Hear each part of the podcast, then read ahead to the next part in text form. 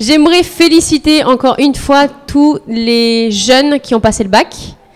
Tracy, Dawilsi, est-ce qu'on peut l'applaudir? C'est pas facile, mais il est là, bachelier 2018, bravo. Et sa maman qui est là aussi. On peut l'applaudir aussi. Hein? Ceux qui ont eu leur BTS aussi, par ici par exemple. Ceux qui ont eu leur première année de médecine, Clément. Sephora qui a validé sa première année de droit. Jonathan qui a validé sa licence. J'oublie Levez la main si je vous oublie. En tout cas, je veux vraiment féliciter chaque jeune qui passe dans la classe supérieure, chaque jeune qui a tenu bon tout au long de cette année et qui a été fidèle aussi à notre Dieu. Et je dois dire qu'on a vraiment des jeunes qui sont fidèles à Dieu. Tous les jeunes que vous voyez ici, sont venus le dimanche, sont venus au groupe de jeunes. Moi, je pensais que pour les révisions, ils n'allaient pas venir. Ils étaient là à chaque fois. On a prié ensemble. On a vraiment prié ensemble. ils ont aussi bien bossé. Et moi, je dois vraiment vous dire félicitations. Lorsqu'on met Dieu en premier, Dieu honore toujours nos efforts. Dieu honore toujours ce que nous faisons. Et vous êtes vraiment un bel exemple de, de ce que c'est que mettre Dieu en numéro un. Je suis vraiment trop fière de vous et votre Église est vraiment fière de chacun d'entre vous.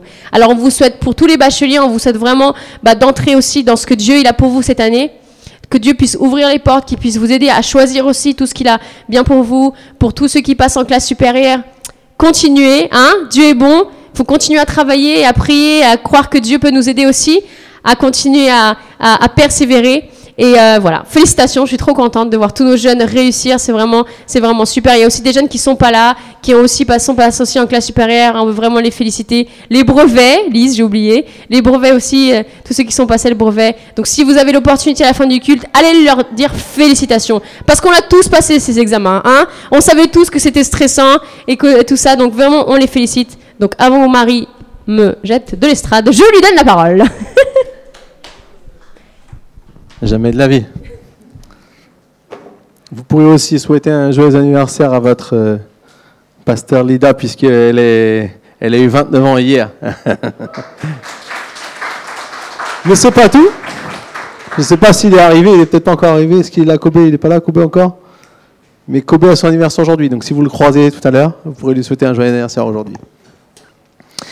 Alors tout à l'heure, en, introduction à, ce culte, euh, Lida a déclaré que ce serait un jour de joie aujourd'hui. Donc j'ai dit c'est prophétique pour cet après-midi. Alors surtout si, si vous ne savez pas où euh, vous voulez passer euh, ce moment où beaucoup de gens vont être devant télé, on le retransmet ici sur grand écran. Ça va être une ambiance de folie, donc vous êtes bien invités à nous rejoindre tout à l'heure à 17h pour vivre ce temps tous ensemble et se réjouir aussi ensemble. Espérons. Espérons. En tout cas, on passera un bon moment quoi qu'il arrive. Voilà. Alors j'aimerais qu'on puisse entrer euh, dans un, message, comme c'est les vacances, c'est un peu euh, selon l'inspiration qu'on reçoit aussi du Seigneur, mais euh, j'ai prévu de faire un message sur la vie d'Élie. Je ne sais pas si vous, vous connaissez Élie dans la Bible. En fait, j'aime bien aussi parfois m'inspirer de personnes de la Bible. Alors, vous savez, quand on regarde nos personnages de la Bible, il y a plein de choses dont on peut s'inspirer qui sont bonnes à reproduire. Mais ce qui est formidable avec la Bible aussi, c'est qu'elle nous donne aussi les choses qu'il ne faut pas reproduire. Parce que ils ont été des hommes avec, euh, en ayant reçu quelque chose de la part de Dieu, mais ils étaient aussi des hommes, tout simplement. Et ils ont commis des erreurs. Et ce qui est incroyable, c'est qu'on peut voir, lorsqu'on regarde dans toute la Bible, tous les grands hommes de Dieu ont tous eu des points faibles. Ont tous eu des moments où peut-être ils n'ont euh, pas agi comme Dieu aurait voulu, mais ça ne les a pas disqualifiés parce que ce qui compte, c'est comment nous voyons, comment nous regardons à Dieu. Amen. Et j'aimerais aujourd'hui donc euh, euh, euh, partager donc un premier message justement sur sur la vie d'Élie. Alors Élie, c'est quelqu'un d'intéressant parce que quand il a quand même eu un certain impact dans la Bible, lorsque vous lisez les chapitres dans le premier livre des rois, à partir du chapitre 17, et quand vous lisez un peu tout ce qu'il a fait, il a quand même eu un, impact assez grand, mais euh, il arrive comme ça de nulle part. On nous dit Élie le Tishbite. Euh, euh, il arrive comme ça et puis on commence à nous raconter plein de choses. On sait que c'était un serviteur de Dieu. C'est la seule chose que la Bible nous dit. Et vous savez, peut-être certains d'entre vous, vous connaissez bien cette histoire, mais c'est aussi un des rares hommes qui a connu une fin totalement incroyable, une fin à sa vie, puisque la Bible ne parle pas de sa mort, mais elle dit qu'il a été enlevé au ciel. Le seul qui avait vécu ça apparemment, c'est Enoch dans le livre de la Genèse. Euh, vous pouvez lire. Et puis, on va dire, Moïse, lui, il est mort, mais on ne sait pas où il est parti. Après, c'est Dieu qui s'est, qui a, qui, qui a, entre guillemets, euh, qui s'est occupé de lui. On pourrait dire qu'il a pris certains portes, il a été aussi enlevé par, à la suite de sa mort. Mais la réalité, c'est que on voit ici, c'est, ce qui est important, c'est de, de voir à l'impact qu'a eu Élie et ce qui a été, on va dire, tout au long de sa vie, en relisant toute son histoire, je me suis rendu compte qu'il y a quelque chose qui a été sa force, qui a été sa, sa, sa, sa possibilité de pouvoir accomplir et de vivre des miracles et des miracles et une vie extraordinaire. Est-ce qu'il y a des gens dans la salle qui ont envie de vivre une vie de miracle? On peut le dire quand même.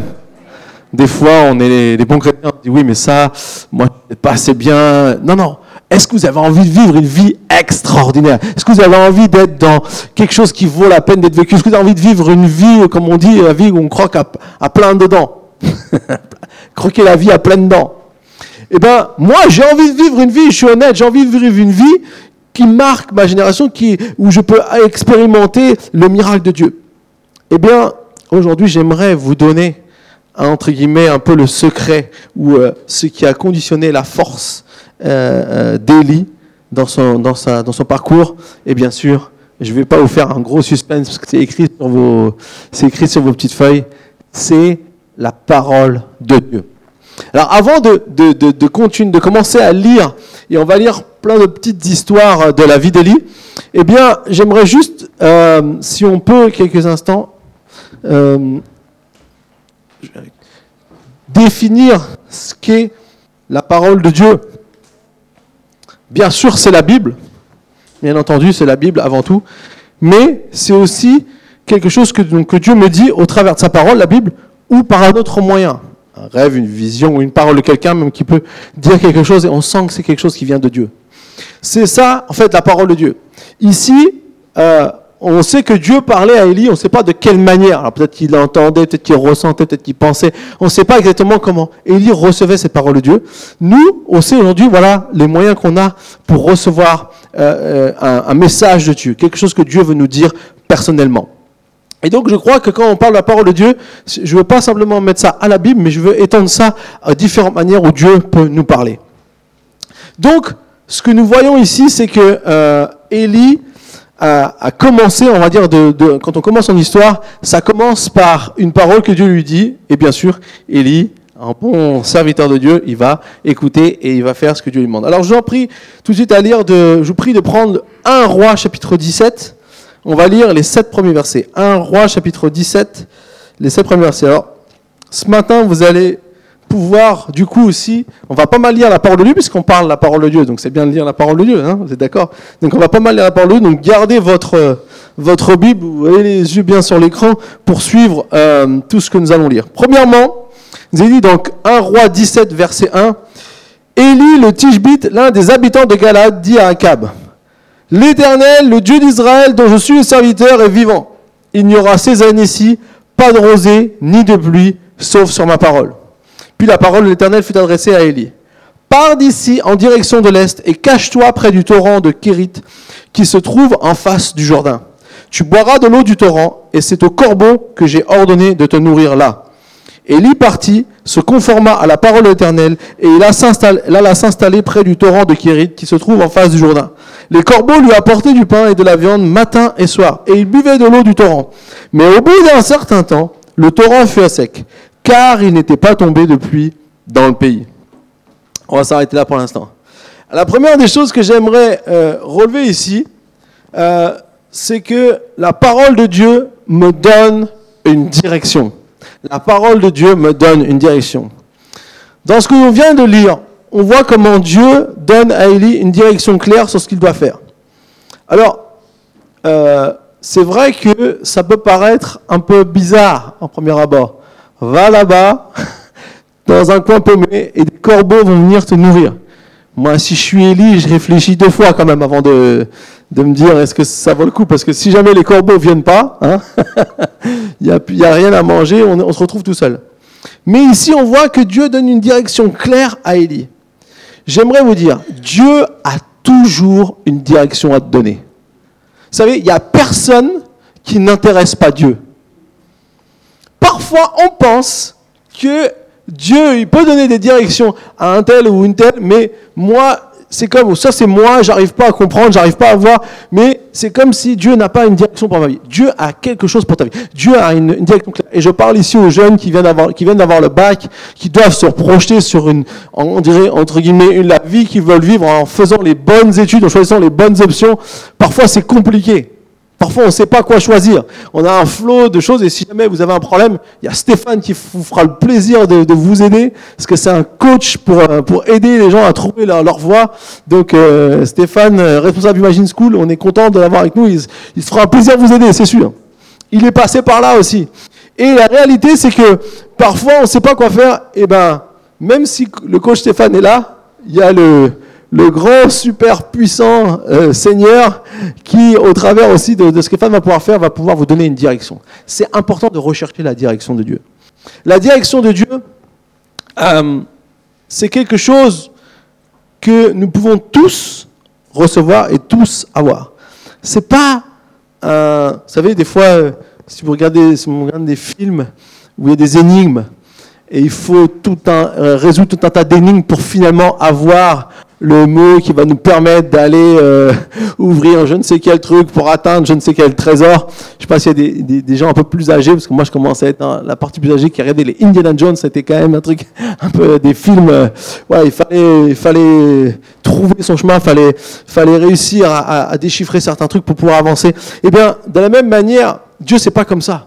Dieu, il n'y a pas de, tout un tas d'énigmes pour pouvoir qu'on puisse finalement accéder à la direction qu'il veut. La seule chose qu'il a besoin, c'est quelqu'un qui est prêt à écouter et quelqu'un qui a un cœur disposé à recevoir la direction. C'est la seule chose qu'on a besoin.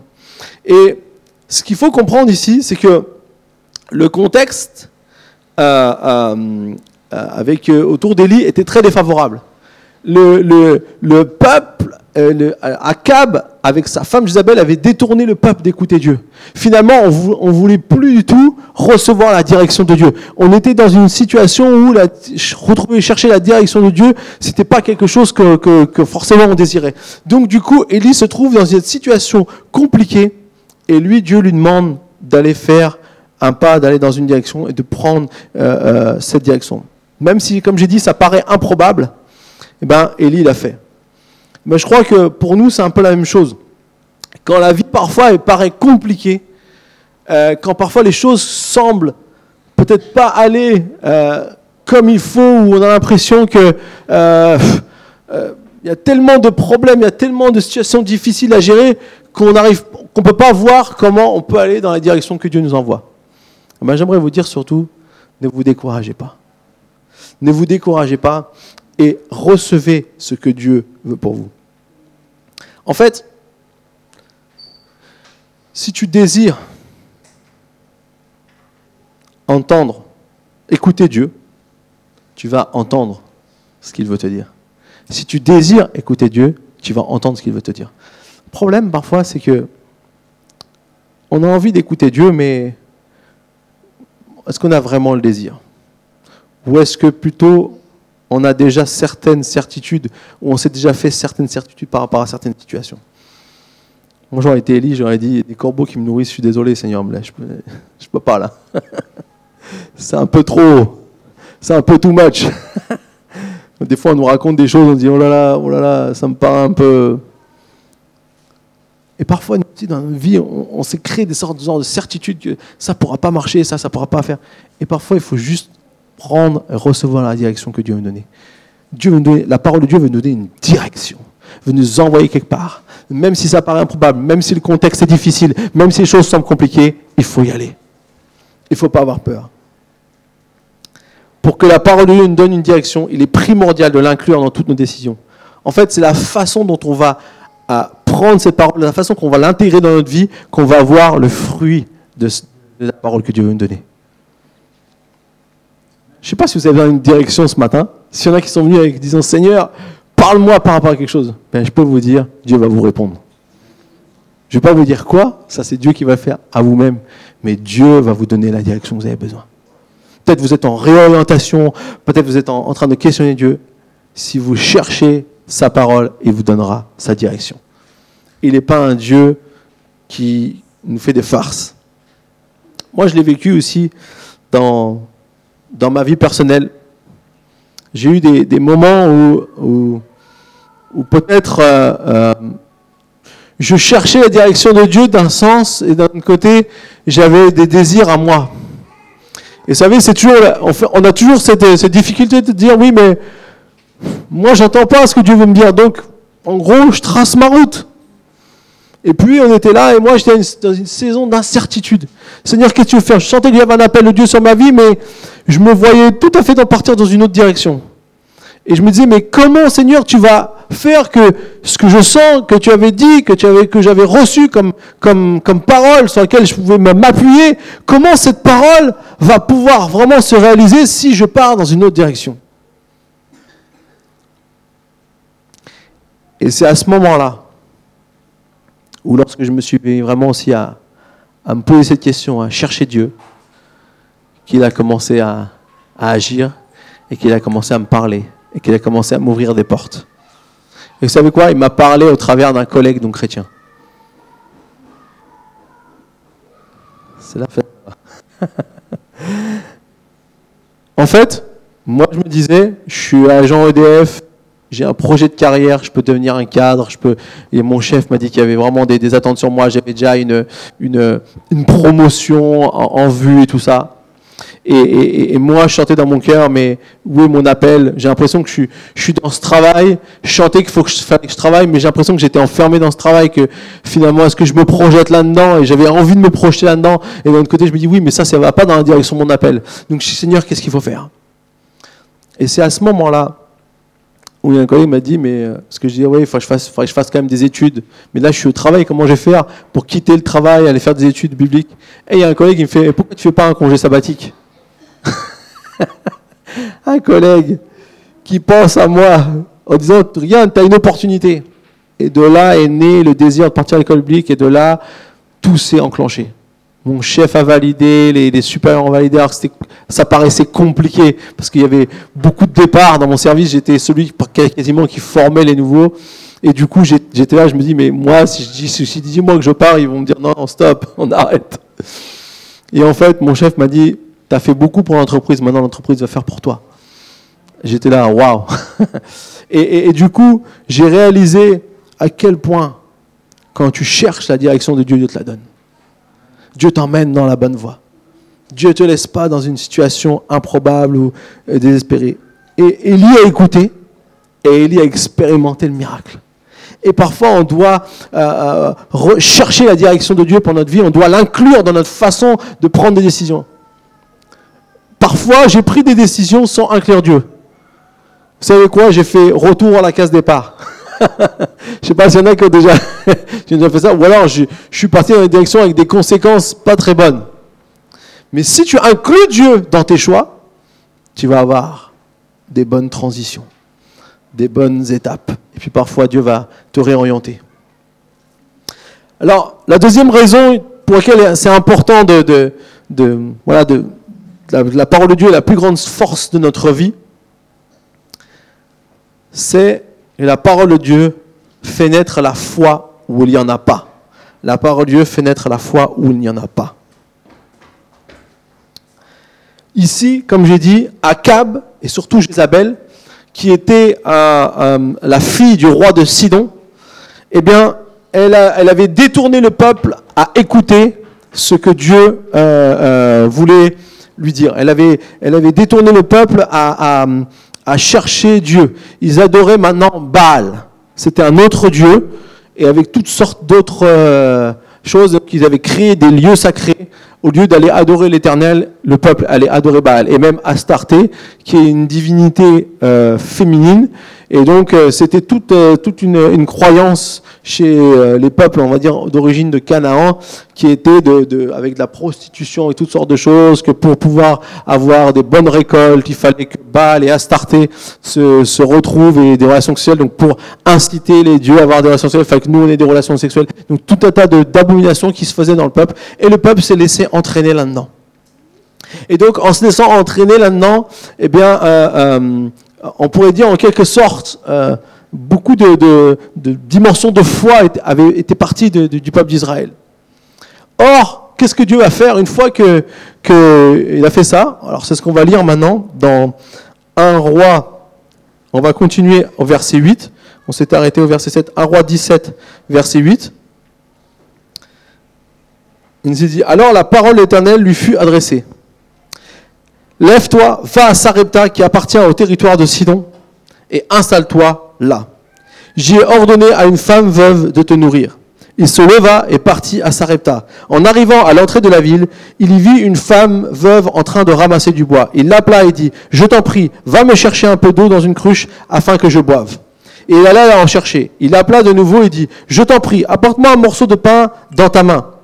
Et elle répondit, L'Éternel, ton Dieu est vivant. Je n'ai rien de cuit. Je n'ai qu'une poignée de farine dans un pot d'huile et dans une cruche. Je suis en train de ramasser deux morceaux de bois. Je rentrerai et je le préparerai pour cela pour mon fils et pour moi. Nous le mangerons, après quoi nous mourrons.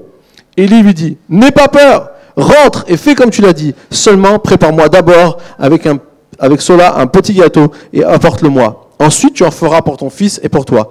En effet, voici ce que dit l'Éternel le Dieu d'Israël. La farine qui est dans le pot ne manquera pas, et l'huile qui est dans la cruche ne diminuera pas, jusqu'au jour où l'Éternel fera tomber de la pluie sur le pays. Elle partit et se conforma à la parole d'Élie. Et pendant longtemps, elle eut de quoi manger, ainsi que sa famille et Élie. La farine qui était dans le pot ne manqua pas, et l'huile qui était dans la cruche ne diminua pas, conformément à la parole que l'Éternel avait prononcée par l'intermédiaire d'Élie. Amen.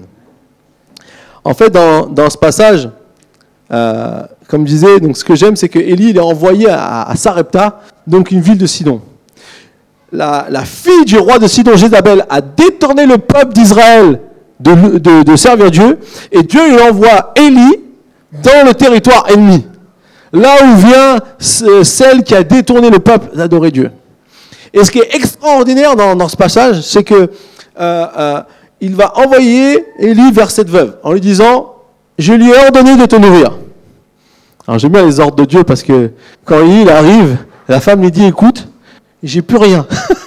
On va manger ce soir, après c'est fini, c'est la famine en ce moment parce que ça fait déjà longtemps qu'il n'y a pas eu de pluie. Vous vous souvenez ce que Dieu avait dit au travers d'Élie à Akab tout au début qu'on a lu, il n'y aura plus de pluie. Donc c'est ce qui s'est passé. Et donc tous les peuples qui étaient au bénéfice de la pluie n'avaient pas de pluie. Donc au bout d'un moment, quand il n'y a pas de pluie, il n'y a pas de récolte, il n'y a pas de récolte, il n'y a plus à manger.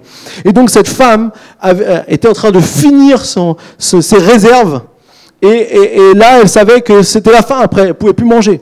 En plus, une femme veuve, a une, euh, dans, le, dans, le, contexte de l'époque, c'était des gens beaucoup plus vulnérables parce qu'ils euh, n'avaient pas de, de, de, personnes qui pouvaient travailler pour eux. Souvent, c'était les enfants qui travaillaient aussi pour les parents. Donc, ils étaient exposés encore plus à toutes sortes de choses. C'est pour ça que depuis le début, Dieu avait dit qu'il fallait prendre soin de la veuve et de l'orphelin depuis le livre de Deutéronome parce qu'il y avait une mission. C'est que ces gens qui étaient plus vulnérables aient toujours de quoi manger. Et c'est pour ça que l'Église doit prendre soin des pauvres. Je vais faire la parenthèse. Donc, du coup, ici, Élie, il est envoyé vers cette veuve. Et moi, il y a deux choses qui m'ont marqué. Deux choses qui sont un peu à, contre-courant euh, de, la façon de penser. Premièrement, Élie a demandé, à, dit, j'ai ordonné une, une, veuve de te nourrir. Donc finalement, Élie, il arrive, il se rend compte que la veuve, elle n'a plus rien à manger. Moi, je suis Élie, euh, mes sentiments me diront, mais tu peux pas faire ça. tu peux pas prendre le dernier repas d'une veuve et son fils, alors que la mort les attend. Il y a quelque chose de sentimentalement qui pourrait être un défi. Enfin, pour moi, personnellement, ce serait un défi. Et puis en plus, c'est pas logique. Dieu, il leur donne pas à, quelqu'un de nourrir qui a plus rien à manger. S'il leur donne à quelqu'un à manger, c'est qu'il a à manger. Ça, ça serait, hein, c'est Dieu pourvoit. Donc, euh, et c'est là qu'il y a un gros défi. C'est là qu'il y a le défi de la foi. Et si on se place maintenant du côté de la veuve, euh, cette veuve, elle vit avec cette peur de mourir. Et voilà quelqu'un qui arrive et qui lui dit, écoute, donne-moi à manger, d'abord, d'abord, hein. au cas où, euh, au cas où ça marche pas. Non, c'est parce que c'était l'ordre, mais on pourrait le prendre comme ça. Au cas où ça marche pas, tu me donnes à manger d'abord, comme ça moi j'aurais mangé et puis après, toi, tu mourras. Donc il y a cette peur pour cette femme de vivre avec cette, pensée de dire, j'irai plus rien dans ma cruche, j'aurai plus d'huile dans ma cruche, j'aurai plus de farine dans mon pot. Elle vit avec ça. Et ce qui est extraordinaire ici, c'est que Dieu a envoyé Élie dans le territoire ennemi pour faire naître la foi. La foi d'Élie de demander quand même à cette femme et d'obéir à ce que Dieu lui a dit, et la foi à cette femme de croire ce que Élie, un homme qui vient du, qui vient du, de, de l'ennemi en fait, et qui vient lui dire que si tu fais ça, tu vas voir, Dieu va te donner toujours à manger. Et en fait, ce qu'on voit ici, c'est que la parole de Dieu, elle fait toujours naître la foi où il n'y en a pas. Moi, ce que je trouve extraordinaire, j'avais jamais fait attention que c'était à Sidon que Dieu l'avait envoyé Élie. Sarepta, on croyait que c'était une commune à côté, mais c'est dans le territoire de Sidon, là où, est venue celle qui essaye de faire, de faire mourir la foi des Israélites. Et Dieu est en train de faire ressusciter une foi chez une veuve qui, elle, n'a plus rien et qui doit, entre guillemets, croire ce que Dieu veut. La foi, c'est mettre sa confiance en quelqu'un ou en quelque chose qu'on ne maîtrise pas. Enfin, en quelqu'un. Mais dans une circonstance ou dans une situation à faire que parfois on ne maîtrise pas. Ici, bien sûr, c'est Dieu. La foi, c'est de, de, croire que même si j'ai plus rien sur mon compte, mais que je donne quand même ce que Dieu m'a demandé de faire, Dieu va pourvoir. Ça, c'est la foi. Il n'y a que la foi pour faire ça toute notre intelligence, tous nos, signaux avertisseurs intellectuellement vont dire le fais pas. Tu vas te mettre dans une grosse galère. Mais la foi qui vient de la parole de Dieu, ce qui est important dans tout ça, c'est que c'est Dieu qui avait envoyé Élie. C'est Dieu qui avait dit à Élie va là-bas. Et j'ai ordonné une veuve. C'est parce que la parole de Dieu a le pouvoir de faire naître la foi. Et eh bien pour nous, c'est la même chose. Lorsque tu es prêt à croire la parole de Dieu, même quand ce n'est pas évident, même quand ça paraît compliqué, le résultat du fait que tu crois à cela, c'est que tu vas voir naître la foi en toi. Et marcher par la foi, c'est pas marcher par la vue. marcher par la foi, c'est voir l'accomplissement du projet de Dieu dans nos vies. Si tu veux vivre une vie où tu vas voir Dieu accomplir des miracles, il n'y a pas d'autre option que de marcher par la foi. Que de croire là où ça paraît impossible. La Bible nous dit bien, la foi vient de ce qu'on entend, et ce qu'on entend vient de la parole de Dieu. Et en fait, c'est ça à chaque fois qu'on vient et qu'on se nourrit de la parole de Dieu, qu'on lit la Bible, euh, qu'on passe un temps à prier, qu'on laisse Dieu nous parler, qu'on laisse peut-être quelqu'un aussi dire quelque chose dans notre vie qui vient de Dieu. Alors, tout ce que tous les autres disent ne vient pas toujours de Dieu. Il faut demander à Dieu. Mais que parfois on sent que quelqu'un a peut-être pointé le doigt sur quelque chose que nous on n'aime pas, mais qu'on sent que Dieu dit, je suis un peu d'accord. Et qu'on laisse cette parole non pas nous détruire, mais laisse cette parole créer une foi, créer, dire oui Seigneur, je veux voir ton projet se réaliser dans ma vie. Je ne veux pas laisser mes blocages gagner, je ne veux pas laisser mes craintes gagner. Vous savez, cette femme, elle aurait pu continuer en vivant sa peur. La clé ici, vous savez, et un des plus grands obstacles à la foi, c'est la peur. Un des plus grands obstacles à la foi, c'est la peur. Parce que la peur, elle va vous arrêter toujours à nouveau là où la foi te dit, vas-y, fais-le, tu peux le faire, je suis avec toi. Et la peur te dit, non, le fais pas, le fais pas, le fais pas. Et donc, comme tu, si tu laisses ta crainte, si tu laisses ta peur gagner, tu vas pas réussir à avancer dans ce que Dieu veut pour toi. Mais si au contraire, tu laisses la foi naître, alors tu vas expérimenter quelque chose d'incroyable. Il y a une phrase qui m'a marqué en préparant le message et je l'ai mis dedans. Lorsque tu laisses la foi naître dans une situation désespérée, elle devient extraordinaire. En fait, je me suis rendu compte de ça. Dans les situations désespérées, il n'y a qu'un extraordinaire qui peut faire la différence en positif. Et la foi, c'est ce qu'elle fait. J'ai rarement vu quelqu'un qui a mis sa foi en Dieu et qui a coulé. En Dieu, je parle. Parce qu'on peut mettre sa foi dans plein d'autres choses. Mais quelqu'un qui a mis sa foi en Dieu, dans une situation désespérée, Dieu va toujours arriver d'une manière extraordinaire. En fait, c'est ça l'extraordinaire. C'est pas quelque chose d'inatteignable. C'est simplement de croire là où c'est impossible d'y croire. Et moi, je vous encourage. Je vous encourage à croire cela. moi, il y a un domaine où j'ai vraiment euh, grandi à un moment donné dans ma vie, c'est le domaine dans les finances. En fait, depuis que je suis tout petit, on m'a enseigné la dîme, donc je donnais la dîme, parfois même sans vraiment comprendre ce que ça voulait dire. Et puis quand j'ai commencé à travailler, bon après, quand je travaillais, quand j'étais jeune, j'avais beaucoup, j'avais beaucoup de dépenses, même si je n'avais pas beaucoup de contraintes. j'avais, pas beaucoup de contraintes, mais j'avais beaucoup de dépenses. Aujourd'hui, j'ai plus de contraintes que de dépenses. enfin, mes dépenses sont liées à mes contraintes. Bon, ça, c'est, vous, un jour, on découvre ça. Mais moi, quand j'étais jeune, je travaillais. Ah oui, là, j'avais de l'argent. Je donnais la dîme.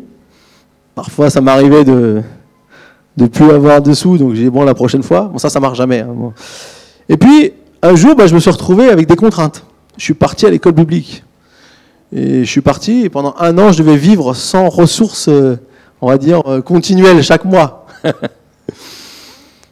si un mois ça va pas bien, il y a le mois d'après toujours. C'est ça qu'on se dit. Il y a toujours un beau lendemain. Mais là, là, il n'y avait pas de mois. Il fallait attendre la fin de l'année. Donc il fallait être un peu plus organisé. Et puis ben, je me suis retrouvé euh, un jour avec euh, des contraintes, avec des, choses où j'avais, euh, je donnais à l'église et puis j'avais des, j'avais mes essences dans ma voiture, fallait que je donne aux personnes qui me logeaient, fallait que je, j'achète des choses pour l'école publique, enfin il y a plein de, de, contraintes ou des choses. Et puis comme j'avais plus beaucoup, donc je me suis retrouvé dans ces situations-là. Et c'est là que j'ai appris aussi à voir, à mettre ma foi je me rappelle toujours, il y avait une situation désespérée, presque plus rien sur le compte, et j'avais promis de donner à Dieu, et je me dis, tout en moi disait, non, le fais pas, prochaine fois, double. Ça, moi, je vous dis, ça marche pas. Et puis, donc, je me suis dit, non, si Dieu m'a demandé de le faire, si c'est Dieu qui l'a dit, je le fais, et ben c'est Dieu qui c'est Dieu qui accomplira la chose. Je vais payer un sur le compte. Et une petite mamie est venue me voir et m'a donné une enveloppe, m'a dit, Dieu m'a dit de te donner ça un matin à 6 h du matin dans les réunions de prière. Ça vaut le coup de se lever pour la réunion de prière. Et vous savez, c'est là que j'ai compris, c'est là que j'ai compris que une foi dans une situation désespérée transforme cette situation en extraordinaire. Et je crois que c'est important que Dieu puisse faire naître la foi. Y a-t-il des domaines dans ta vie qui a besoin de voir la foi revivre, de voir la foi grandir? Peut-être, on a des domaines dans notre vie, il n'y a pas de problème. On est en ligne avec Dieu, tout va bien. Mais parfois, il y a des domaines, vous savez, c'est comme des, petits coins. Il n'y a pas d'accès là. c'est fermé. Et, parce qu'on a vécu peut-être des choses négatives, peut-être parce qu'on a toutes sortes de choses qui nous ont heurtés, qui nous ont fait du mal, euh, euh, toutes sortes de choses qui, sont venues euh, interférer. Et du coup, on se dit, non, c'est pas possible. Et moi, j'aimerais te dire, laisse, sois prêt à mettre la foi dans ce domaine. Crois que Dieu peut faire ce qu'il dit. Ça paraît naturel comme ça. Mais dans les circonstances de la vie, c'est parfois moins naturel. C'est peut-être plus à se mettre en action qui est important. Donc je vous encourage à le faire. Ensuite, on va continuer à lire donc au verset 24. Non, verset 17, pardon, jusqu'au verset 24. 1 roi 17, 17. Après ces événements, le fils de cette maîtresse de maison tomba malade. Sa maladie fut si violente qu'il cessa de respirer. La femme dit alors à Élie, Que me veux-tu, homme de Dieu? Es-tu venu chez moi pour me rappeler le souvenir de ma faute et pour faire mourir mon fils? Il lui répondit, Donne-moi ton fils. Et il le prit des bras de la femme, le monta dans la chambre à l'étage où il logeait et le coucha sur son lit. Puis il fit appel à l'Éternel et dit, Éternel mon Dieu, est-ce que tu vas faire du mal au point de faire mourir son fils, même à cette veuve qui m'a accueilli chez elle? Puis il s'étendit trois fois sur l'enfant, fit appel à l'Éternel et dit, Éternel, mon Dieu, je t'en prie, que l'âme de cet enfant revienne en lui. L'Éternel écouta Élie, l'âme de l'enfant revint en lui et il retrouva la vie. Élie partit il y prit l'enfant, le descendit de la chambre jusqu'à dans la maison et le donna à sa mère en lui disant, Vois, ton fils est vivant. La femme dit alors à Élie, Je reconnais maintenant que tu es un homme de Dieu et que la parole éternelle dans ta bouche est vraie. Amen. Alors ici, on arrive à la situation qui, lorsqu'on a mis sa foi en action, on se retrouve devant le gros point d'interrogation. Pourquoi Dieu a laissé mourir cet enfant? En fait, dans ce passage, il y a quelque chose d'incroyable qui est en train de se passer. La mort qui était la veuve et son fils, puisqu'elle dit, je vais faire encore un peu à manger, et puis après on va mourir. Finalement, il dit, non, t'inquiète pas, il y aura toujours assez. La, mort euh, qui, qui, était son fils, finalement, Dieu a pourvu Dieu d'une manière incroyable, elle a mis sa foi en Dieu, cette veuve, et elle a vu Dieu agir dans sa vie. On a l'impression maintenant que le mal est arrivé par une autre porte. Et franchement, en toute humilité, on peut vivre ça dans notre vie. On a mis notre foi en Dieu, on a cru dans les choses de Dieu, on a accompli les choses. Et là, Élie dit, mais Seigneur, Seigneur. Et du coup, on se retrouve devant une blessure, on se retrouve devant une, euh, une douleur profonde qui nous empêche de voir l'avenir, une déception qui nous amène à voir de la rancune, parce que quelqu'un nous a fait du mal, une déstabilisation de notre confiance en nous, on ne croit plus en nous parce que on avait mis notre foi, mais maintenant, ce qui s'est passé, ben, on, a l'impression que on ne peut pas continuer à avancer. On, fait face à des peurs incontrôlables, à des sentiments de rejet, etc., etc., etc. Toutes sortes de choses qui veulent venir casser ce que Dieu a mis en nous. Et je peux vous garantir, ça peut arriver. Mais ce que j'aime dans ce passage, et ce que j'aimerais relever dans ce passage, c'est que toutes ces choses qui nous arrivent de négatif, de douloureux, n'ont qu'un seul but, c'est de faire mourir la foi qui est en nous. Et le diable va toujours se servir des circonstances difficiles pour tuer ce que la parole de Dieu a pu faire naître en nous. Et cette femme, si elle se projette dans l'avenir sans son fils, elle se voit seule, sans lendemain, sans fils qui est finalement son seul espoir dans sa vie. Son fils, c'était celui qui allait peut-être, quand il sera plus grand, travailler et pouvoir prendre soin d'elle. Ça, c'était, c'était son futur, c'était son, son, voilà, ce, que, ce dont elle pouvait se projeter. Et parfois, on a des choses difficiles qui arrivent dans notre vie et qui, d'un seul coup, viennent anéantir tout notre futur, tous nos projets, toutes les choses qu'on avait imaginées, ce que Dieu pourrait faire pour nous. Finalement, à cause de ce qu'on a vécu, on arrive. Et vous savez, la première réaction de cette femme, c'est incroyable parce que c'est tellement vrai. Elle dit, es-tu venu pour me rappeler le souvenir de ma faute? Alors, on ne connaît pas sa faute. C'est pour que ça puisse être adaptable à toutes les fautes. Mais on ne connaît pas sa faute, mais je pense que si elle dit ça, c'est qu'elle est assez significative pour qu'elle s'en souvienne et qu'elle le garde encore. Es-tu venu me rappeler le souvenir de ma faute? Alors j'aimerais vous dire une chose solennellement ici de la part du Seigneur. Un malheur n'est jamais la punition d'une faute commise. Un malheur qu'on vit n'est jamais la punition d'une faute commise. Dieu ne punit pas à travers des malheurs. Jamais. C'est pas Dieu. Ça, c'est nous qui pensons comme ça. Mais c'est pas comme ça que Dieu pense. Un malheur n'est jamais la punition d'une faute commise. Il y a des fautes qui peuvent emmener des conséquences. Ça, oui.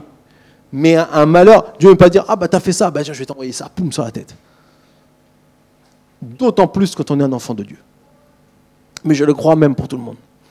Parce que Dieu nous aime. Et Dieu cherche qu'une chose, c'est nous sauver c'est nous, venir nous donner le meilleur.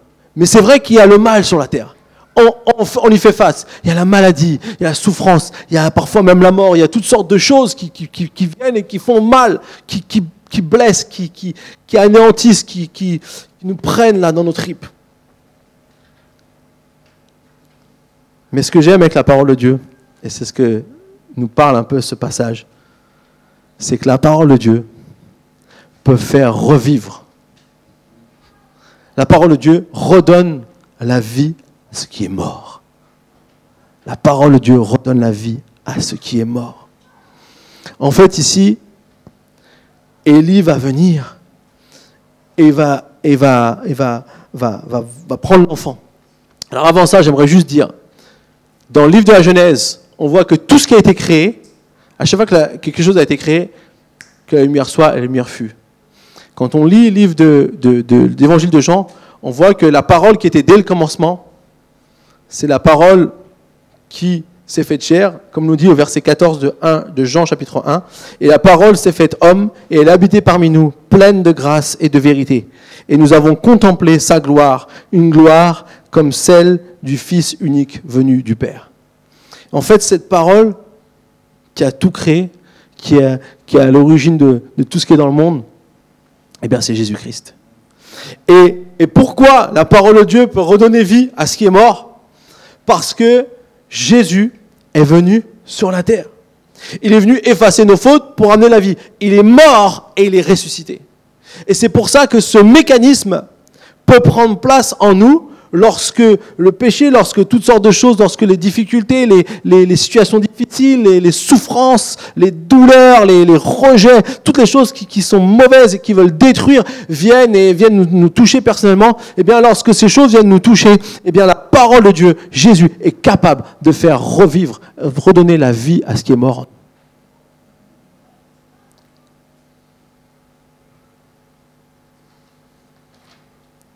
Et pour D'ailleurs, Élie va s'allonger trois fois sur l'enfant.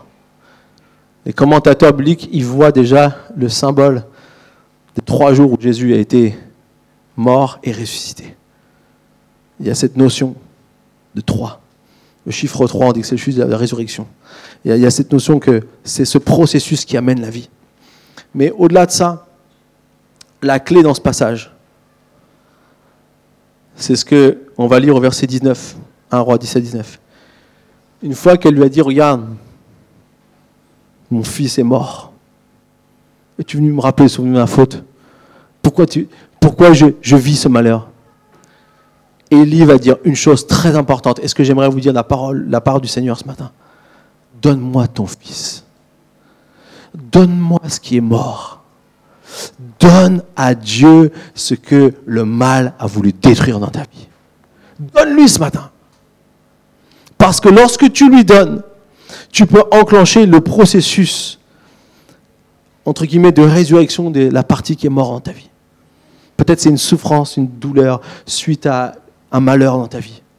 Peut-être c'est, c'est quelqu'un qui t'a fait tellement de mal, qui t'a détruit, même ta, ta, confiance en toi, même, même qui tu es. Peut-être c'est une rancune terrible qui est dans ton cœur et qui t'empêche de faire quoi que ce soit parce que tu vis dans l'amertume. Peut-être que c'est toutes sortes de choses aussi, que la maladie qui essaie de t'atteindre, et peut-être que ça te, ça te touche et ça t'empêche d'avancer. Eh bien, toutes ces choses, moi je crois, on a une parole qui redonne vie à ce qui est mort.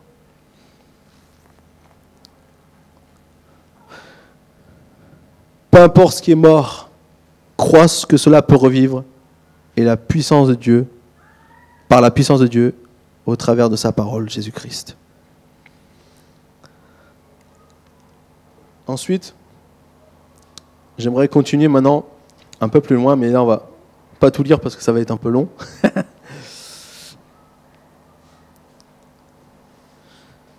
la parole de Dieu, en fait, ici, on voit que vraiment toute la vie d'Élie, elle est rythmée par lorsque Dieu lui parle.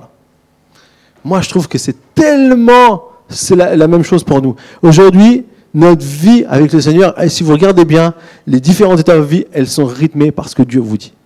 Quand Dieu vous dit quelque chose, vous, allez dans une, vous, franchissez un cap, vous avancez un pas plus loin. Et souvent, quand Dieu ne parle pas pendant longtemps dans notre vie, vous allez voir, les choses sont restées pareilles. Mais ici, lorsqu'on regarde bien, eh bien, euh, euh, Élie va continuer. Et ce que j'aime, c'est qu'au travers de toutes ces choses qu'on a vues, on voit ce que la parole de Dieu est capable de faire aussi en nous et comment elle peut nous changer, nous transformer. Donc, 1 roi 18, on va juste dire le verset 1. Bien des jours passèrent et au bout de trois ans, la parole de l'Éternel fut adressée à Élie. Va te présenter devant Akab et je ferai tomber de la pluie sur le pays. Donc ça, c'est ce que Dieu dit. Puis ensuite, bon, Élie va partir, va rencontrer Abdias, ils vont parler ensemble. Abdias a eu peur que, que Élie va encore être caché et qu'il va pas se montrer que Akab va tuer Abdias. Et pourtant, euh, Élie lui dit, va dire à Akab que je viens le voir. Donc finalement, il arrive le, le voir et on va sauter au verset 25. Verset 25. Donc Élie rencontre le peuple et tous les prophètes qui sont maintenant des prophètes de Baal, c'est-à-dire que euh, euh, Jézabel a bien fait son travail puisqu'elle a réussi à convaincre des hommes à devenir des prophètes du dieu Baal. Donc Élie dit au prophète de Baal, verset 25, Choisissez pour vous l'un des taureaux et préparez-le les premiers, puisque vous êtes les plus nombreux. Ensuite, faites appel au nom de votre Dieu, mais n'allumez pas le feu.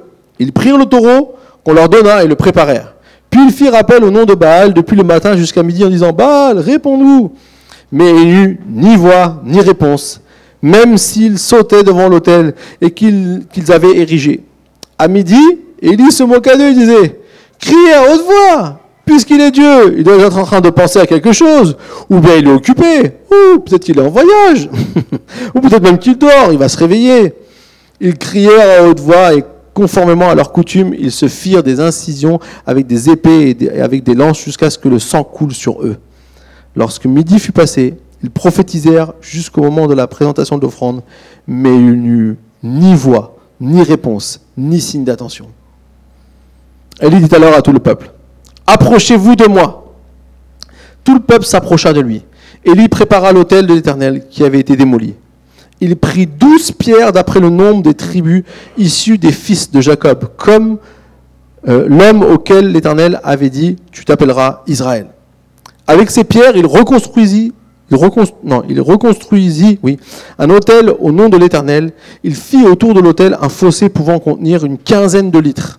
Il arrangea le bois, coupa le taureau en morceaux et le plaça sur le bois.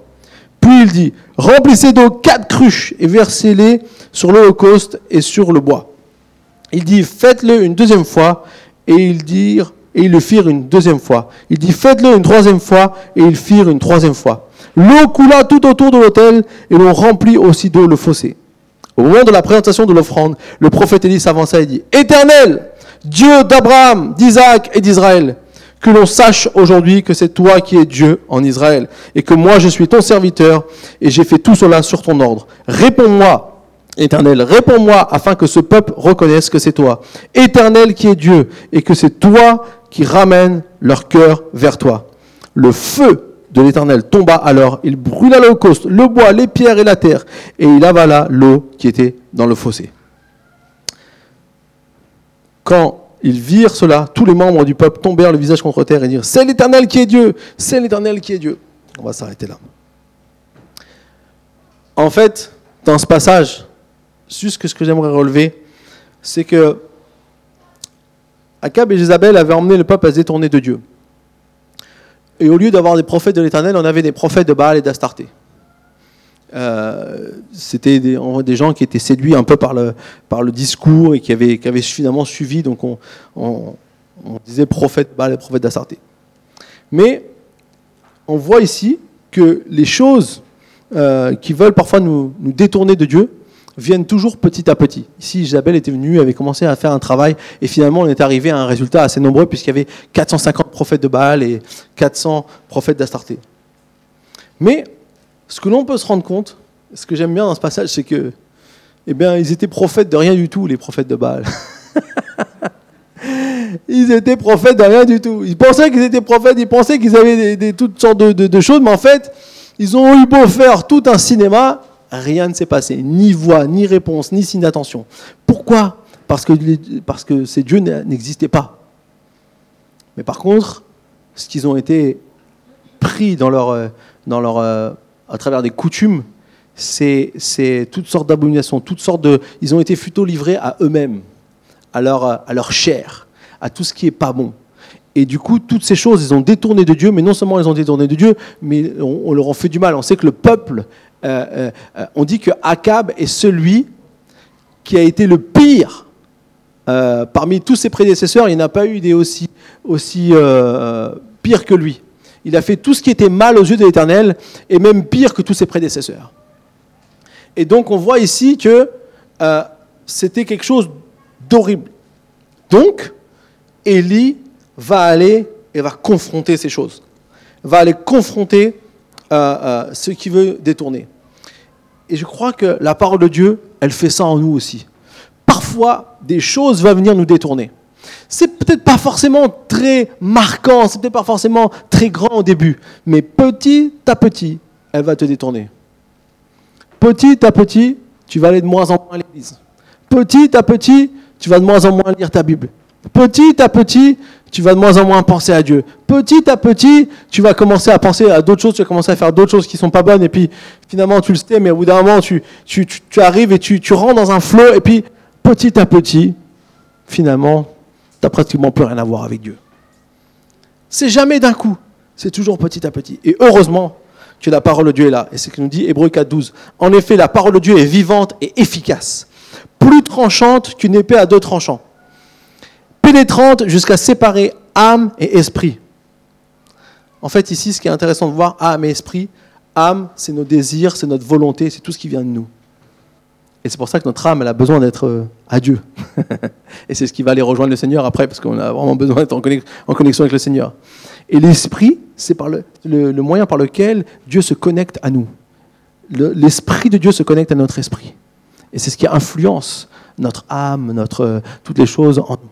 Et donc on voit ici que euh, elle sépare justement âme et esprit. Non pas qu'on on est appelé des schizophrènes, mais qu'on est appelé à voir ce qui n'est pas de Dieu, ce qui normalement devrait venir de Dieu et qui n'est pas de Dieu dans nos vies. Jointure et moelle, et elle juge les sentiments et les pensées du cœur. C'est ce qui est dit par la suite de ce verset. Ce que j'aimerais vraiment euh, euh, vous encourager, c'est que c'est lorsque vous avez la parole de Dieu, laissez-la confronter les choses de votre vie. Il y a des choses qui, petit à petit, peut-être, euh, peuvent euh, nous détourner de Dieu. Et je vous dis, parfois c'est très subtil. Parfois, au premier abord, on ne s'en rend pas compte. C'est juste une petite décision, mais qui va engendrer une autre petite décision, qui va engendrer une autre petite décision, qui à la fin va faire une grosse décision. Et je l'ai tellement vu en tant que pasteur, je l'ai tellement vu. Des gens qui perdent pied avec le Seigneur juste parce qu'ils ont une mauvaise connexion avec une mauvaise personne qui les influence négativement. Ou juste parce qu'ils ont commencé à, voilà, à se dire finalement, je peux faire comme ça, j'ai pas besoin de ceci, j'ai pas... Et toutes sortes de petites choses. Et, et petit à petit, on cesse détourner. Et c'est ce qui est arrivé au peuple d'Israël. Mais ce qui est bien ici, c'est ce que Élie va faire. Et c'est ce que j'aimerais juste vous dire. Élie, il va reconstruire l'autel. L'autel, c'est quoi? C'est là où on se connecte avec Dieu. C'est là où on se connecte avec la présence de Dieu. Et donc, la première des choses qu'il va faire, c'est commencer à reconstruire l'autel. Et vous savez ce qui est, ce qui est bien lorsque Dieu s'est manifesté, et c'était aussi un aspect que j'avais peut-être jamais vraiment réalisé auparavant, c'est que finalement, lorsque Dieu va venir par le feu, son désir au travers de ça, c'est pas juste de dire Regardez, moi je suis Dieu. Élie, il a pris des litres d'eau alors qu'on est en famine, qu'il n'y a pas une goutte dans le pays. Il a versé des litres d'eau sur l'autel pour montrer que ce n'était pas quelque chose de naturellement possible. Mais ce que Dieu veut dire ici, c'est pas montrer seulement sa toute puissance, c'est de dire j'ai tellement envie d'être avec vous. J'ai tellement envie de me reconnecter avec vous. Je suis là pour vous. Mon peuple, vous êtes mon peuple, je serai votre Dieu. C'est ce que Dieu dit toujours dans la Bible. Vous serez mon peuple et je serai votre Dieu. Ça, c'est son cœur, ça, c'est son désir. Et c'est pour ça que parfois, quand on a été détourné de Dieu, ce qu'il faut simplement, c'est reconstruire l'autel. C'est reconstruire l'endroit où on se connecte avec Dieu. C'est repasser du temps avec Dieu. Si peut-être ça fait très longtemps qu'on n'a pas lu la Bible, qu'on n'a pas passé un temps avec Dieu, peut-être c'est juste le moment de revenir, simplement dire Seigneur, je suis là pour me reconnecter avec toi. Je suis là pour vivre quelque chose avec toi. Je veux expérimenter quelque chose avec toi. Je veux vivre quelque chose avec toi. Lorsque tu reconstruis l'autel, là où la présence de Dieu se manifeste, alors tu vas voir des choses qui vont dire. Il va peut-être confronter des choses dans ta vie. Il va peut-être te montrer les choses qui n'ont pas été bonnes. Et peut-être les décisions qui t'emmènent dans une mauvaise direction. Mais il va toujours t'emmener vers quelque chose de bon. Et il désire se reconnecter avec toi. Peut-être matin, il y en a qui ont besoin de se reconnecter avec le Seigneur. Le Seigneur désire vous reconnecter avec vous. Moi, je l'ai vécu aussi parce que je me suis fait baptiser. J'étais enflammé. J'allais dans toutes les conférences. J'étais, le, le warrior du Seigneur. Et un jour, j'ai rencontré un ami qui m'a emmené à faire des choses à la base très graves, mais qui n'allaient pas dans la bonne direction. Et puis petit à petit, je me suis laissé entraîner. Pourtant, je ne veux pas dire que d'un seul coup, je me suis dit, c'est fini, Dieu. C'est juste que j'étais commencé à prendre un pas à l'écart, un pas à l'écart, un pas à l'écart. jusqu'au jour où je me suis retrouvé loin. Alors j'allais toujours à l'église. Beau sourire, bon chrétien. Ah, merveilleux ce petit. Mais à l'intérieur de moi, j'étais éloigné. Et il a fallu que le Seigneur me rattrape. Ça s'est passé aux États-Unis, à Jackson, non, à Pensacola en Floride. À Pensacola, dans le réveil là-bas. Tu m'as, tu m'as pris, m'a, m'a enrôlé dans son armée depuis. J'ai pas, pas quitté à la, gloire de Dieu. Mais je peux dire une chose. Ça peut arriver de faire un pas à l'écart. Mais Dieu désire se reconnecter avec vous. Je vais aller vite fait au dernier point, on va, on va clôturer. On va lire cinq versets, si vous voulez bien, verset, 1 euh, roi chapitre 18, versets 41 et 46. La cinquième raison. C'est ce que Élie va.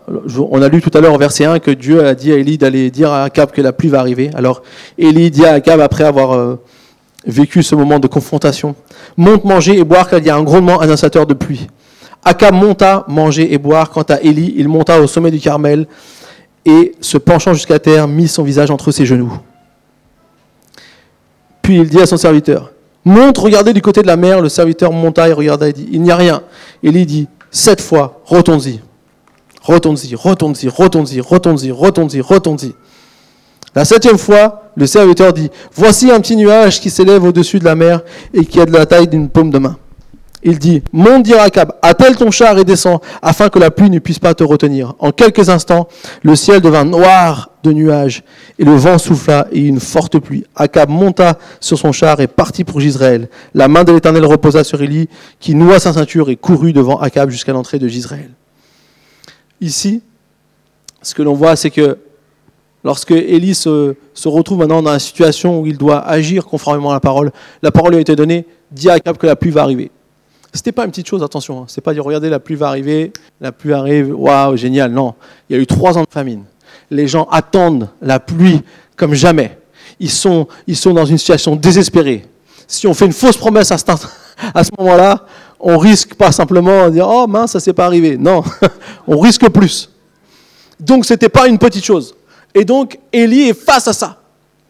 Et ce qui moi me, passionne dans, ce, dans, dans cette partie de l'écriture et que vraiment j'ai été encouragé en étudiant ça, c'est que, bon déjà, lorsqu'il lit met tête entre ses genoux, on pourrait dire il, se prosterne carrément devant Dieu dans, sa position. Mais il est là et puis il va, montrer sa détermination à voir s'accomplir ce que Dieu a dit. Il va envoyer son serviteur, va voir là-bas, au-dessus de la mer, il n'y a rien, retourne-y. Sept fois, alors je sais pas si nous on est serviteurs, c'est bon, on y va. Hein. pour m'envoyer pour rien. Hein. Moi je sais que si je demande quelque chose à quelqu'un de faire quelque chose, et puis si je demande deuxième fois, troisième fois, au bout d'un moment c'est bon, c'est bon, tu vas te le faire. Hein. Mais ici, on est clairement dans quelque chose de très important dans la vie et que la parole de Dieu nous, nous donne. La parole de Dieu m'aide à persévérer. Vous savez, Élie sait que la pluie va arriver. À aucun moment il doute de ça. La seule chose, c'est quand.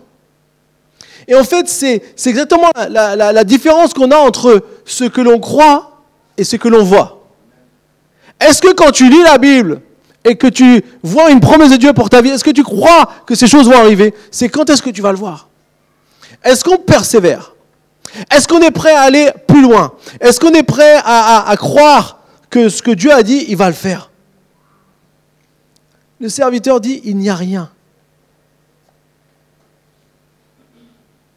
En fait, je pense que c'est vrai. il n'y avait rien qu'on pouvait voir. Mais en vérité, il n'y avait pas rien. Il y avait une préparation. Le nuage est en train d'arriver. Et quand il a vu un tout petit nuage, Élie, il a dit à Akab, vas-y, ça va tomber. Pourquoi? Parce que il a cet état d'esprit de dire ce que je crois, ce que je crois à ce que Dieu m'a dit, et je sais que ça va s'accomplir. Alors, il faut y aller. Est-ce que peut-être vous avez déjà prié pour une personne et vous ne voyez pas la situation changer? Peut-être vous avez prié pour une situation dans la vie et c'est comme si la situation n'évolue pas, ne se résout pas. Est-ce que euh, il y a des choses personnelles pour notre propre vie qu'on n'a pas encore vu être changées ou qu'on n'arrive pas encore à se projeter? Eh bien, j'aimerais vous dire juste une chose. Retourne-y. Retourne-y. Continue. Persévère. Prie. La parole de Dieu m'aide à persévérer. Persévérer, c'est la clé. Moi, je veux faire partie de ceux qui croient et qui voient arriver ce que Dieu déclare. Moi, je veux avoir cet état d'esprit de me dire, si c'est pas encore arrivé, je continue. Je continuerai encore. Et si j'ai prié pour quelqu'un et j'ai pas vu la guérison, je prierai encore pour quelqu'un. Et si j'ai pas vu la guérison, je prierai encore pour quelqu'un. Vous savez, j'ai lu une fois un témoignage, ça m'a surpris quand j'ai lu le témoignage. C'est une église aux États-Unis, je ne sais plus exactement laquelle c'est. Dieu leur a mis à cœur de prier pour les malades du cancer. Ils ont dit on a prié. Et on n'a rien vu se passer. On a prié à chaque opportunité et on ne voyait rien se passer. Il y a même des gens qui sont décédés. C'était- terrible quand, quand vous avez l'impression que Dieu vous a parlé par rapport à ça. Vous, vous honorez, euh, en fait, vous agissez en fonction de la parole de Dieu et puis vous voyez rien. Ils ont dit, après 1000 personnes pour qui on a prié, on a commencé à y voir des guérisons comme jamais.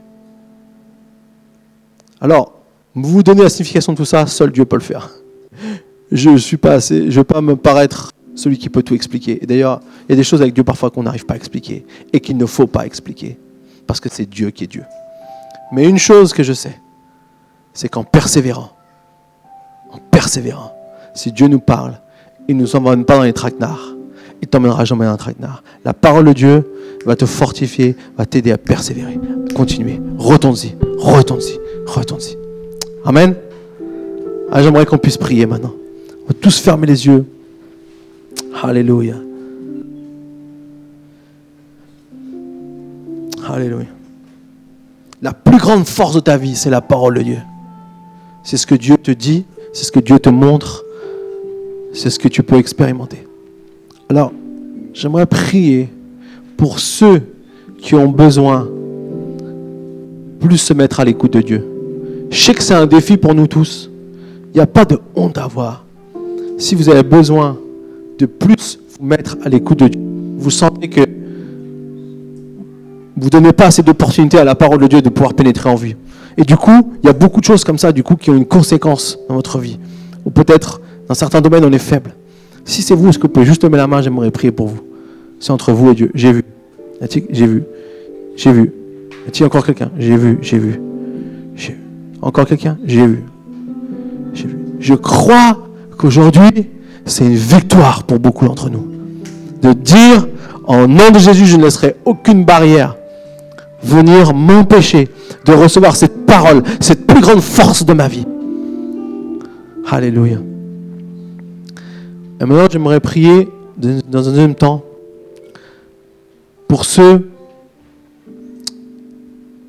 qui, ont quelque chose de éteint, de mort, à cause d'une souffrance, à cause d'une difficulté de la vie, à cause d'une déception, à cause de que sais-je. Je crois que ce matin, le Saint-Esprit veut redonner vie à ce qui est mort. Veut redonner la vie. Si tu as besoin de ça ce matin, lève ta main, j'aimerais prier pour toi. J'ai vu. J'ai vu. J'ai vu. Est-ce qu'il y a encore quelqu'un ce matin? J'ai vu. Il n'y a pas de honte à avoir. Dieu est un Dieu qui aime. Un Dieu qui bénit. Est-ce qu'il y a quelqu'un encore ce matin qui a besoin de retrouver la vie? Quelque chose qui est éteint, quelque chose qui est, qui est comme brisé. Dieu veut redonner vie. Est-ce qu'il y a quelqu'un encore ce matin? Lève ta main. Est-ce qu'il y a encore quelqu'un ce matin? Au nom de Jésus. Alléluia. Alléluia. Seigneur Dieu Tout-Puissant, nous nous élevons vers toi parce que tu es celui qui nous donne une parole puissante, efficace, vivante, pénétrante pour nous emmener plus loin.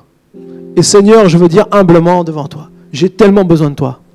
Et Seigneur, oui, moi aussi, parfois, j'ai besoin que tu m'aides à pas me laisser détourner par toutes sortes de choses qui veulent m'empêcher de prendre du temps avec toi. Oui, Seigneur Jésus, je veux, Seigneur, que ma vie puisse avoir un impact dans ce monde, puisse bénir d'autres personnes, puisse amener d'autres personnes à pouvoir rencontrer la chose la plus merveilleuse qui existe dans ce monde. C'est Jésus-Christ. Seigneur Jésus, je te prie, Seigneur mon Dieu, viens aider tous mes frères et mes sœurs qui ont courageusement levé la main en disant, je veux passer plus de temps avec Dieu. Je veux me connecter avec Dieu plus. Seigneur, je prie que au travers des semaines qui viennent, tu leur donnes l'opportunité de pouvoir avancer, de pouvoir t'entendre, de pouvoir entendre la parole de Dieu, leur parler, leur montrer les choses qu'ils ont besoin de voir. Je te prie, Seigneur, que, que, tu brises tout, euh, tout obstacle à ta parole. Ou peut-être, Seigneur, plutôt que tu nous permettes de donner la force de surmonter ces obstacles. Parce que parfois, tu n'es pas seulement le briseur d'obstacles, mais tu es le renforcement de ceux qui viennent près de toi. Tu es celui qui équipe pour nous faire devenir des soldats qui sont prêts à abattre des géants alors qu'on est des petits garçons.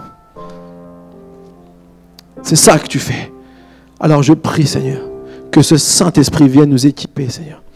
Et je prie pour tous ceux qui ont besoin de revoir la vie là où il y a la mort. Là où il y a quelque chose qui est mort dans leur vie. Je prie maintenant, au nom de Jésus, la vie revient. Je commande par la, puissance du Seigneur Jésus-Christ que la vie revienne. En toute blessure, toute amertume, tout doute, toute crainte, toute maladie, toute chose, au nom de Jésus, que la vie de Dieu prenne toute sa place. Et Seigneur, je veux te porter spécifiquement encore ce matin, Natacha. Seigneur, nous te prions pour elle. Nous prions pour la vie. Nous croyons que tu peux guérir. Nous croyons que tu peux agir puissamment. Et nous déclarons, Seigneur, ce matin, que nous croyons à ce que tu fais, à ce que tu es capable de faire dans la vie de ceux qui ont besoin de ta grande et merveilleuse puissance. Alléluia. Amen. Alléluia. Amen. Soyez bénis. On va terminer par un chant et que Dieu bénisse.